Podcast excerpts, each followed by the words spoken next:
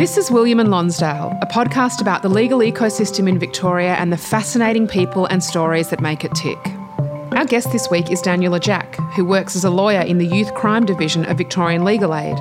Daniel grew up in a Kenyan refugee camp after his family fled the war in South Sudan. His parents are remarkable and resilient people, and they were determined that Daniel would build a life beyond the camps and fulfil his early academic promise. So, at 13, Daniel left his parents and came to Adelaide with his older sister Rebecca, a grade 4 education, and very little English. Daniel's clan, values, work ethic, and vision have always guided him. And in 2017, those values led him to Melbourne, where he saw a huge need for African representation in our criminal justice system. If, if I'm in court, people in my community are also represented across the legal fraternity. And obviously, we've got a long way to go, but to be able to see people like me and give them some confidence and, and hope in the system, you know, that the system works for everyone and you know it doesn't uh, doesn't favour any particular group.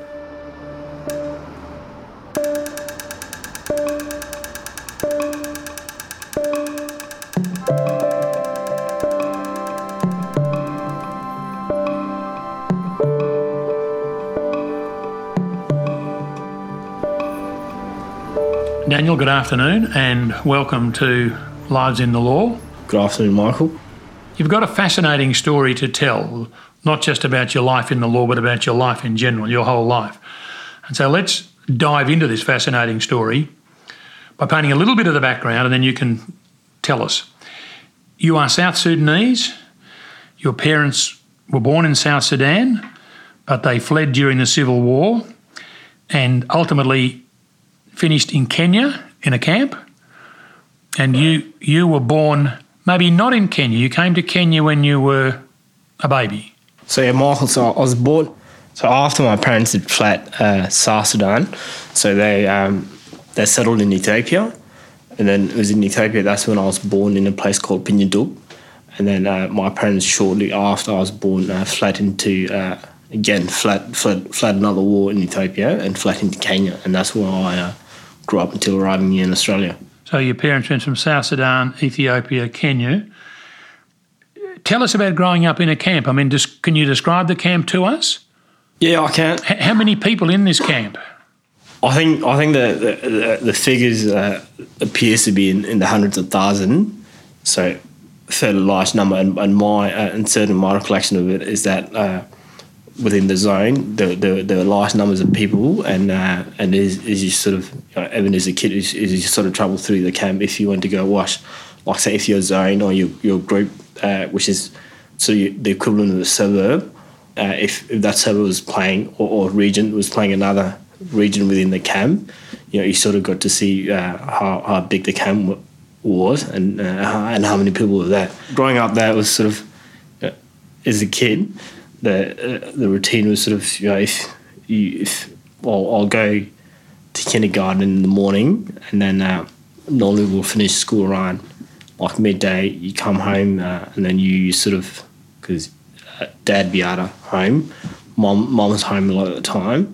You sort of you drop your books and then you go play with other kids and, and that was sort of a and that sort of continued on even when I left kindergarten and went into primary school and yeah so it's uh you, you say go to school. Who were the teachers at this school? Other South Sudanese people or aid workers, or who were the teachers? I think I think majority of them were Kenyan background, like actually Kenyan citizens who who had been trained and were qualified to teach, and there were those within the camps who had, migra- had migrated from Sudan with some sort of formal uh, qualification to teach. So yeah, it was a mixture of uh, South Sudanese, Kenyans, I'm not sure if I can remember Anglo, but I'm pretty sure there would have been some capacity for those you know who uh, who, who travel from the west to to work at these camps to teach of the wars. Now, with your education, it all you got off to a flying start with uh, your education in the camp. Yes, but you hit a bit of a hurdle there at some stage. Can you tell us a bit about what the education was and this hurdle that you hit? From from early start in kindergarten, uh, you know, we were taught um, like uh, the alphabetical uh, letters and, and, numbers, just sort of the basics. And I think the first the first time I sort of got a sense you know, that I was capable, you know, was when I topped my kindergarten class and, and, and the and the headmaster or, or, the principal in charge of the kindergarten in the camp, attended at my parents' house, you know, with, with presents and gift. That was sort of the first sign of me knowing you know, that oh, I can do stuff. But shortly after that, I went into primary school.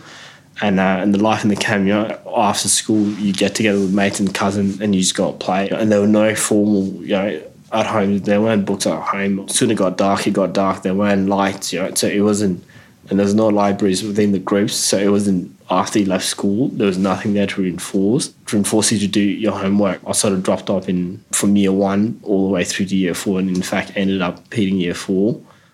So you had to repeat year four. In what language were they teaching you? So we were taught. So we were taught in English. So they'll teach you stuff like math, science, religion, geography, and Swahili, which is the Kenyan local language. Because within groups and within the camp, you're sort of living among your tribes. So even if you, you know, after during class, I'll, I'll be speaking to my friends and relatives in Dinka, and that sort of carry on you know, after we left class. So did you learn English? I mean, if they're teaching most of the curriculum in English, it'd be a help if you spoke English. Did you speak English? No, no. So you're in the camp, you live there until you're 13, and at that age, you and your sister Rebecca come to Australia. You know, obviously, children of that age don't come to Australia. There's got to be someone um, masterminding the situation to get you to Australia. Yes. How did that happen? So, uh, one of my uncle Abraham is uh, academically when he when he was going through the schooling system in Kakuma, he did he did well in the in the primary school certificate, and he got a scholarship to go complete high school in a boarding school in Kenya, which he did. So he would have uh, he would have been like say to your equivalent of the top one percent in the state in Victoria, and he was sponsored by the Australian government. Uh, to come to Australia for, uh, for for university studies, and it's when he left in two thousand two to come to Australia. Uh, that's when Dad asked him, like Daniel Daniel Rebecca, Daniel's my only son. Be great if you could, once you're there, if you could sponsor him so he can go overseas and have access to the opportunities to, to go to university. And that's what Abraham did. Obviously, so your dad played a big part in it. And from what you have said, your dad was a leader within the community in the camp. Correct. And even now, I guess, back in South Sudan. So, can you tell us a bit about your dad and the role that he played with, within the camp when you were a child? Uh, so he is uh, is a tribal elder. When there's any issues within within the family or within within the tribe or dispute between our clan and another clan, you know, he's called upon to uh, to to, uh, to either resolve the dispute, you know, or if it's a clan against another clan, and then you know he's called upon to advocate. You know, so if, if, if there's a conflict and, and people are heard, you know, or, or, to prevent conflict, you know, people like Dad and other elders, you know, from that other tribe, you know, sort of convene, uh, like we call an emergency, emergency meeting, and, and, and trying to put that to an end. So your dad sounds like in our uh, society here in Victoria, a combination of a judge, a senior barrister, a mediator, all of those sorts of roles elders in tribes play and your dad is an elder of the clan that you're a part of. Yeah, yeah that's a clan. And so he's uh, you're following your dad's footsteps, being a lawyer yourself. Yes, yes. I know. I. Uh, it, it's funny because you know, some members of my community, you know, still uh, still question as to whether you know I've, I've reached his heights yet. You know.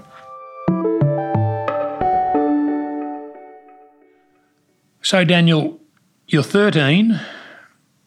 You leave Kenya and come to Australia with your sister Rebecca, who is 23. You live with your uncle Abraham in Adelaide, and he's been given instructions and full authority by your parents to look after you and to be responsible for you. He clearly is a remarkable person, and, and it's a remarkable system that enables this to work and work so well. Can you tell us about life as a teenager living in Abraham's household and the routines and the expectations that were upon you? So I um so I arrived uh, in Adelaide. It uh, took a while to settle, but it you know, from I think only a couple of days after that, two or three days after that, we sort of got into the routine of things, and you know, Abraham sort of took the lead. So from uh, from taking me and my sister to our first sort of appointment to meet service providers, like being the the Centrelink, uh, also going to Medicare, and then uh, going to school uh, to the Adelaide Secondary School of English to to enroll, which is a language school for newly arrived migrants. And also we had, you know, because because the community you know, at that time there was starting to be an influx of South Sudanese migrants, so we had a lot of visitors uh, during that time. But once I once once once I settled and uh, I started school. When you say school, you spent the first year in an English language school yes. to learn English. Yeah, so so uh, I went to Adelaide, Adelaide Secondary School of English in in Townsville when I was living in Greenacre, so I had to catch two buses uh, to get to the school. So I'll catch a bus into the city, and then from the city into the school, and then back home. You know, I'll, I'll get home, I'll get something to eat, do homework, watch The Simpsons, then you know have dinner, then do homework, and then nine, nine, nine o'clock I was in bed. And Abraham would also sit. You know, at that time he was doing his engineering degree at University of South Australia, so he'll sit down with me. He's doing his work, and I'm doing my maths and you know my, my all my homework and he'll sort of you know if I had a question he'll guide me through it and that's sort of and then on a Saturday morning as well again we'll, we'll get up. There'll, there'll be duties to clean the house you know I'll be allocated to do the toilet. And then uh, after that again you know Abraham you know will ask you to do my homework of the weekend and he'll sort of supervise while he does he's uh, he's studying for his degree. Yep. Am I right in assuming that it was early and um, strongly impressed upon you by your parents and by Abraham how privileged you were to get the opportunity to come and get an education, and therefore you're expected to make the most of it and work hard to get the best education you could.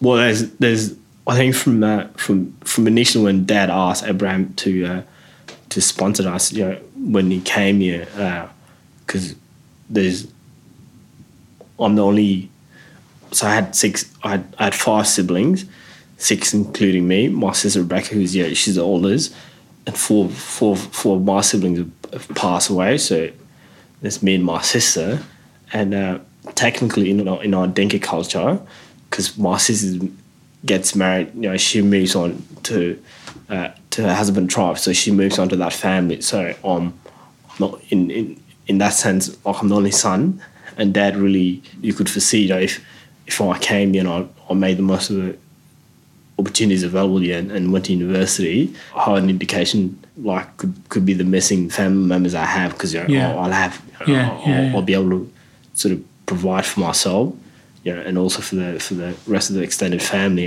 You know, and when we left the camp, there were tapes made, so we had a whole sort of going west ceremony, and and, and it was and during that ceremony, you know, not only dad spoke, you know, at our communities, including relatives and family members, spoke. And there was an emphasis that, you know, we're going there to go to university. It's going to be foreign. There's going to be, uh, you know, there's going to be good and bad bits. You know, but pick, you know, take the good bits. Now, you do a year at the English language school, and then you start in year nine at the Ross Smith High School. Now, if I've got my um, chronology correct, when you left the camp in Kenya, you were at grade four level. Correct. Having failed it once already. Yeah. You come to Australia, you do 12 months at language school to, to pick up on the English, and then you go into year nine at Ross Smith. That's remarkable. How did you bridge that gap? I think the schooling in the camp sort of set some grant workers to, you know, although I was pretty poor through from year one to year four, you know, I, I, did, I never finished in the top 10 or top 20. Uh, but I think um, having arrived here and, and having someone like Abraham, you know, who's very excellent at what he does, you know, and it come here you know, on that basis because because of the score uh, he'd achieved in the Kenyan second school examination sort of made it uh, made it easy. So you know he puts in a lot of time to helping me with chemistry, maths, and, and, and English. But my school teachers you know, were able to back me and say, you know, Dan, Dan, Daniel's one of our best students. So you, know, you and I should be fine. And, and surely, uh, you know, it first time was you know it was a bit difficult, uh, but you know I didn't start off too bad, and uh, straight after you know I, I, I find myself getting straight A's. Now you didn't stay very long at the Ross Smith High School, only for about one year, and then you completed your secondary education at um, one of the most prestigious private boys' schools in Adelaide, Prince Alfred College. How did how did a Dinka boy coming from a camp in Kenya who failed grade four and went into year nine get himself into Prince Alfred College to finish his secondary schooling? Well, I think it was a bit of fortune. So, so I was at Ross Smith, Ross Smith Secondary College from halfway through year nine and all of year ten. There's another uh, another another another kid, uh, Chinese background. His, his name's Tony Wang. And, know, works as a CSIRO, and he's a, he's a chemical engineer and currently completing his PhD at University of Adelaide. So Yunzi or, or Tony started at Ross Smith, and he uh, English is his second language, but but he was good. Uh, he's, he's smart academically, and he, he, was also good. He was a good footballer as well, and played basketball. And uh, there was a couple of occasions when he was he'd been picked on, and I sort of stepped in, you know, and I, I got into a fight as a result of him uh, being being bullied, and, and from there on we sort of became mates. Did you learn to fight in the camps in Kenya? Yeah, I did. It's, you know, it was if someone started on you, like night owls were getting involved, you sort of left, you know, to your own devices to sort of settle your own problems. So you had and to learn a, to stand up for yourself. Yep. Yeah, but but having said that, you know. Uh, Abraham and, and my parents, you know, on, on a couple of occasions when I did get into a fight and I was suspended, there were consequences, and uh, and you know they weren't you know they weren't impressed, and you know it was something that they condemned. But out of that, you know, came a relationship with Tony, and Tony was bright. You know, he is a straight A student. Obviously, you know, sort of knew what opportunities were available out there, and he, him himself was was applying for scholarship to, to school like Prince Alfred and all, all the private schools in Adelaide, and he asked me, "Say, Daniel, I'm doing this. You know, I think you should do it." So I uh, I jumped on board and I, I applied for the school. And um, when I was growing up in Adelaide, I used to go to the local Greenacres Uniting Church every morning. And John and Liz Prisavilla, who family who went to that church, was sort of became sort of my family friends and sort of became my Australian parents what I didn't know about John is that you know he went he went to Prince's, uh, and when I uh, when I applied for a scholarship, uh, the the criteria was that you were a straight A student, and you came from a disadvantaged background as well, and that you could also get some sort of support letters from people who knew. So I got a support letter from the church, from the Uniting Church, and I think that also in itself uh, sort of helped in that, and the fact John and Liz, had played a role my life from the early stage from that. From you said, I think I, I read somewhere that um, they were like foster parents for you here in Australia. Yeah, well, well they're, they're, they're, the only people who sort of who appreciate you know what it means to have a birthday. So you know it's, it's not a really thing in our family home with Abraham and Rebecca. You know, birthday wasn't a thing or Christmas wasn't a thing. But on my birthday periods, you know, I'll have I'll have you know, at church my birthday will be celebrated I'll, I'll get presents from people like this, and also over Christmas I'll be invited to their Christmas parties, and, and, and that sort of helped me in, integrate into into the into the Australian, into Australian community. Yeah. How did it come about that you studied law? You you finished your year twelve at Prince Alfred College. Um, I haven't seen your results, but they must have been excellent for you to be admitted into law school. Why law? Well, Michael, I didn't, I didn't, I didn't start at law school straight away. So I, uh, I went and did engineering. And the reason I'd done that is because I'd been living with Abraham, and Abraham was doing engineering, and a lot of his peers spoke very highly of him. And I sort of, you know, I, uh, you know, looking back, you know, I sort of, I took the view, you know, I get the respect that he gets. So I went and did engineering, but uh, at, at, that time, you know, no, I was 18, and I sort of, you know, I started I started to appreciate, started speaking to dad regularly, and I started to hear some of the stories of some of the work dad did, which we touched on earlier. And it was from there I said, well, you know, if I thought any of dad's uh, trade or, or, or, some of his integrity, you know, it's uh, Western legal education would really go a massive way to, to following in his footsteps, you know, and, and taking further what he did, and, and, and there came law school.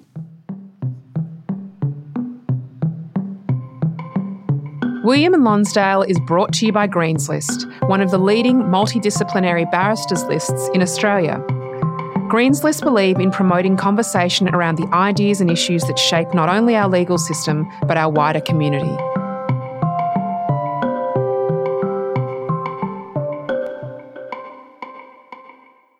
So, Daniel, you give up engineering and you go to law school at Flinders University in Adelaide. You obviously graduate and you ultimately wind up working for Victorian Legal Aid here in Melbourne. But in the meantime, you worked in commercial law for Thomson Geer, a large commercial national firm. How did you move from that into doing legal aid criminal work? And how did you move from Adelaide to Melbourne? What drove these major changes in your career path? Having gone to Prince Alfred College, you know, and then sort of you know, use use those sort of networks. I've, ended up at Thomson Geer. I was there for a few months. Like, like I said, you know, I wanted to be like that. At a place like Thomson Geer, the, the opportunity sort of to be in court, and one of the strengths I heard about Dad a lot of the time was was his ability to, to speak, to, to persuade. So I, I left Thomson Geer looking for opportunities to advocate and, and, and sort of be on my feet, and, and criminal law sort of offered that. You know, I started seeing the constant media coverage of African youth crime, and you know, and sort of you know, and saw the need, you know, of, of Sudanese lawyers, you know, or African lawyers, you know, uh, in Melbourne, and I sort of made the call. And this this is an opportunity for me, you know, to to to not only do you know, uh, be on my feet and sort of do what Dad does, but but give back to the community, whether they're young people I've sort of grown up with, or people who were born here or came here a bit younger than me, or even all the members of our community who might not be able to speak English, but would really, you know be assisted by my servers, you know, and, and just having the opportunity to be able to explain to them the court processes in Dinka.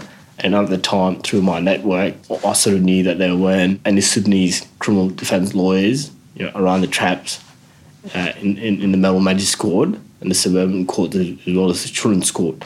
So I got, I got in touch with uh, with Kot Monoah, who's who's at the time was the chairman of the South Community Association in Victoria, and through that, you know, I uh, I landed a gig here on Queen Street, and I I packed up and came to Melbourne. Working for Papa Hughes. Yeah, so I, I did 14 months uh, working for Andrew before I before I jumped ship to, to Legal Aid. You know, I could see I could see the numbers, you know, sort of Sudanese African people coming through the courts, and I, I, I said to myself, you know, I need to be a place at legal like Legal Aid. They're the biggest criminal operator in the state. You know, they're sort of your large, largest criminal defence firm, if you want to put it that way. You know, although they do other areas of laws, and I, and I, I said, you know, if, if I'm in, if I'm at legal aid, you know, I'm able to sort of uh, to not only be in court on my feet, you know, doing the work for my client, uh, but sort of to, to be able to advocate uh, for, for the people, you know, from from my community, and people who would have little or no knowledge of the system, our legal our legal system, and therefore need someone who both understands our legal system and understands them and where they are coming from. I think yeah. So like Legal Aid is an organisation, you know, comes comes to the party when the state, you know, and, and people like Victoria Police talk about how to address issues affecting the communities, you know, and, and, and how to reduce uh, this sort of offending. They're allowed to have an input where if, if I was at Papa Hughes, that doesn't really happen. You know? So if, if I'm a legal aid and I'm more concerned as to why there's so many these kids you know, coming through the system, you know, I, I, can advocate to, to my uh, manager or my program manager. And legal aid can raise the issue with the Victorian Police or the Attorney General's Department Correct. or people in, in positions of power and authority yes. who can, in fact, affect policy. You've got a, a, nine to five job, which obviously wouldn't be nine to five, might be eight till six or who knows when at legal aid. But on top of that, you've taken on voluntary positions with um, community legal education, and also I think you've co founded the African Australian Legal Network. How do Could maybe the African Australian Legal Network particularly is interesting. How does it work? Is it purely a support group for African Australian lawyers, or has it got a, a larger objective than that? Why did you do this? So me, me and a couple of uh, practitioners, uh, Nyadol Nyuon and, and Rutendo Muchinguri, who's currently doing a reader's course. So she's, she's joined Victorian Bar. Yeah, joined the bar, yep.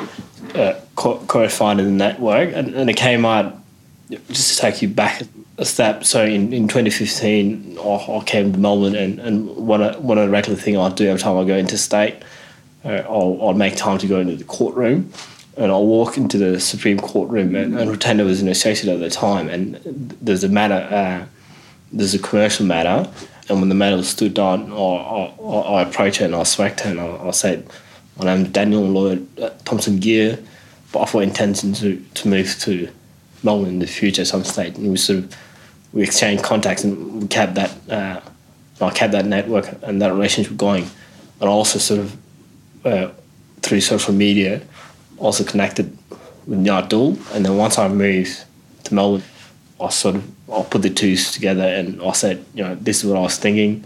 And both of them were like, uh, that's what we've been thinking as well. Because we all had work, but we, we, we had friends uh, and colleagues find it difficult to get into this space because normally if you haven't got if, if you haven't got a family member in the profession or family friends in the profession or you don't sort of have like an all boy network even with the better grades, it can be really difficult to get that foot in the door.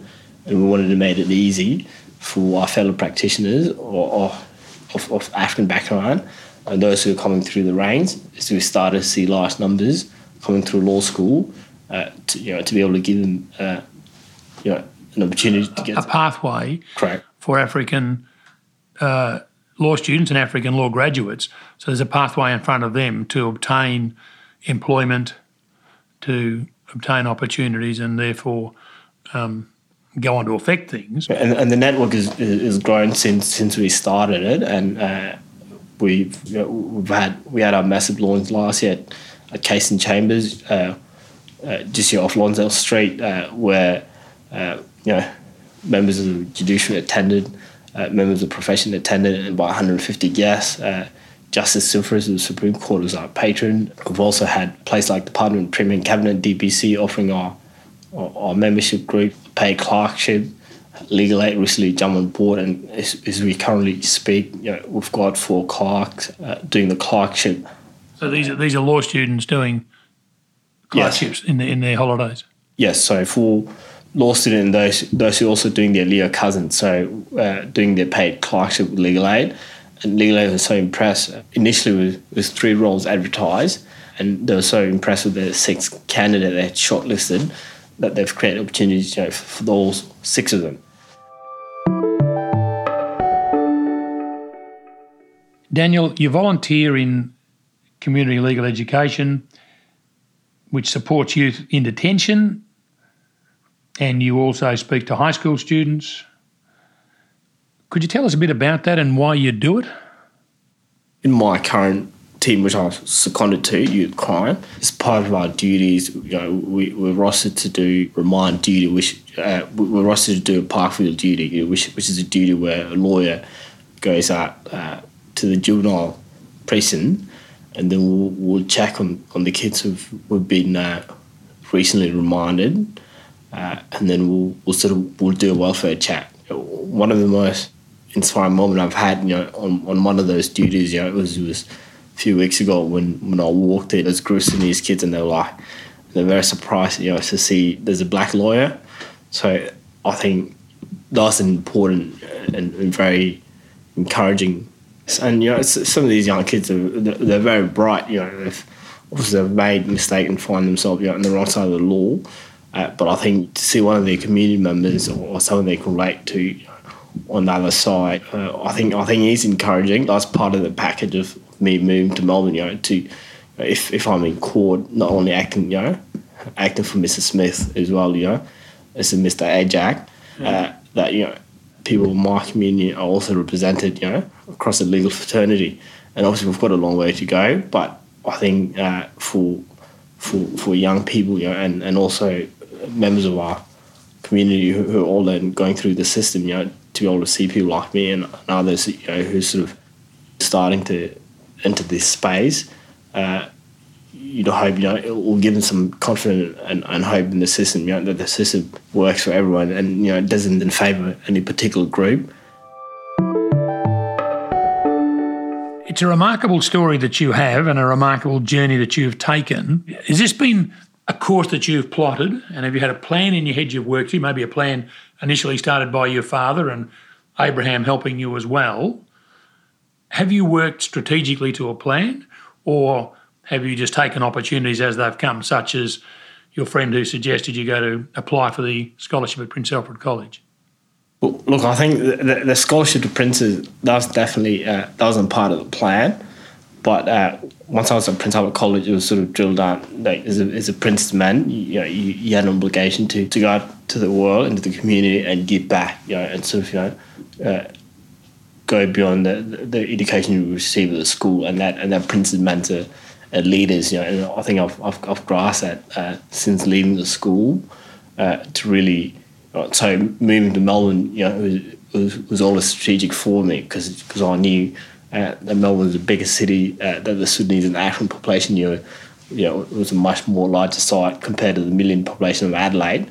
So there was, there definitely more work here, and, and, and the opportunities were, were much more wider. So so and having gone to legal aid, that was also strategic as well because there were the resources. And is this strategy is it ultimately going to lead you to the bar to become an advocate? Is that is that your long term goal? Uh, that's what I see myself uh, down the track. Uh, and well, I'm just going to work on that craft. And I'm, I'm very fortunate to be at an organisation like Legal Aid, which allows you uh, to prosper. In talking about your plan and talking about your future, in my mind, it takes me back to your parents because the plan all started with your dad and he laid it out. And your dad sounds a remarkable man, who a man of great um, stature within your community. Bring us up to date with your mum and dad. When did you last see them? what is happening with them now in South Sudan? Mum recently graduated as well last year from uh, from American University. That's that's based in Bor uh, for uh, the Bachelor of uh, I think theology and uh, and community development. Dad's also busy as well, but uh, you know, I think dad dad's starting to have to have like an eye problem. Myself and my sister, family members are sort of putting money to get that treatment sorted, but he's you know, I think they're getting they're starting to age. Your dad's um, occupation officially was as a diesel mechanic. He trained and qualified in that, and he worked in the camp. He worked as a sanitation worker engineer. Is he working at his chosen trade of diesel engineer or diesel mechanic now back in South Sudan? I'm told he works for he works for the, the Department of Transport, uh, like within Bor. But in terms, of, he's much more busy sort of running around courts back home because even when I went back home on my first day, like when I arrived in Bor and I arrived at the family home, Dad wasn't home. He had been out since. And they they hadn't seen you in twelve years. Yes, I think he gets caught up in his work so much. I wasn't sure whether to take a, take offence to that or not, but uh, he, he did eventually come around.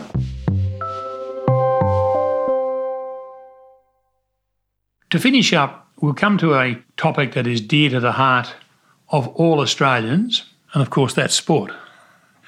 Now, what you're really famous for, Daniel, is that your cousin, Thomas Deng, is a professional soccer player with the Melbourne Victory. Yes, he is. Thomas was born in a camp as well? Oh, no, no, no. His family was affected by the war, but Thomas Thomas lived lived in Kenya, so he lived in Nairobi. That's that's where he was born. So he was in the city of Nairobi, not in a camp. His dad, I think his dad was a pharmacist. So you know he, he's had uh, he had a better let's say he had a better upbringing than I did, but he more more privilege maybe. I'm not sure he'd be better with you. Your parents sound pretty special to me, so maybe he had more privilege than you. Correct. Yeah. So he uh, he grew up in Nairobi, but he but he he, left. Him and his family migrated to Australia earlier than we did and settled in Adelaide uh, uh, with his mum. His, his, dad remained behind in, in, in, in, Nairobi, and his dad is passed since. Uh, but uh, our relationship with me and Thomas, you know, goes back.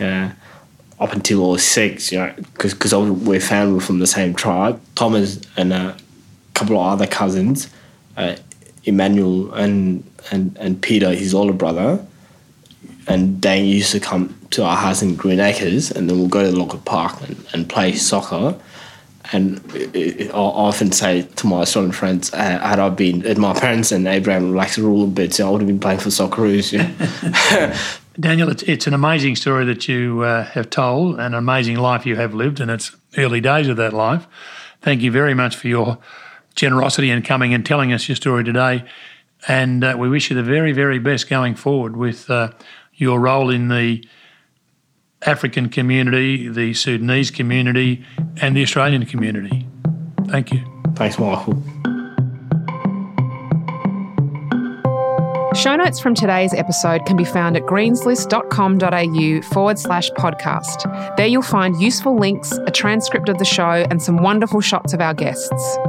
We're keen to know what you think, so please reach out via all the usual channels. Let us know the questions you'd like us to ask, topics you'd like explored, or ideas for future guests. If you're enjoying Lives in the Law, please tell your networks and subscribe, rate, and review the show. It really helps others find out about us. Our show is produced by me, Catherine Green, recorded and mixed by Alex McFarlane, who also wrote and performed all the music for the series. We are coming to you this week and every week from the iconic County Court of Victoria on the corner of William and Lonsdale Streets in our beautiful city of Melbourne. We acknowledge the Wurundjeri people of the Kulin Nation as the traditional custodians of this land and pay our respects to their elders, past, present, and emerging. There is no doubt that conversations about justice have been taking place on this land for thousands of years, and we are privileged to continue this discussion here today.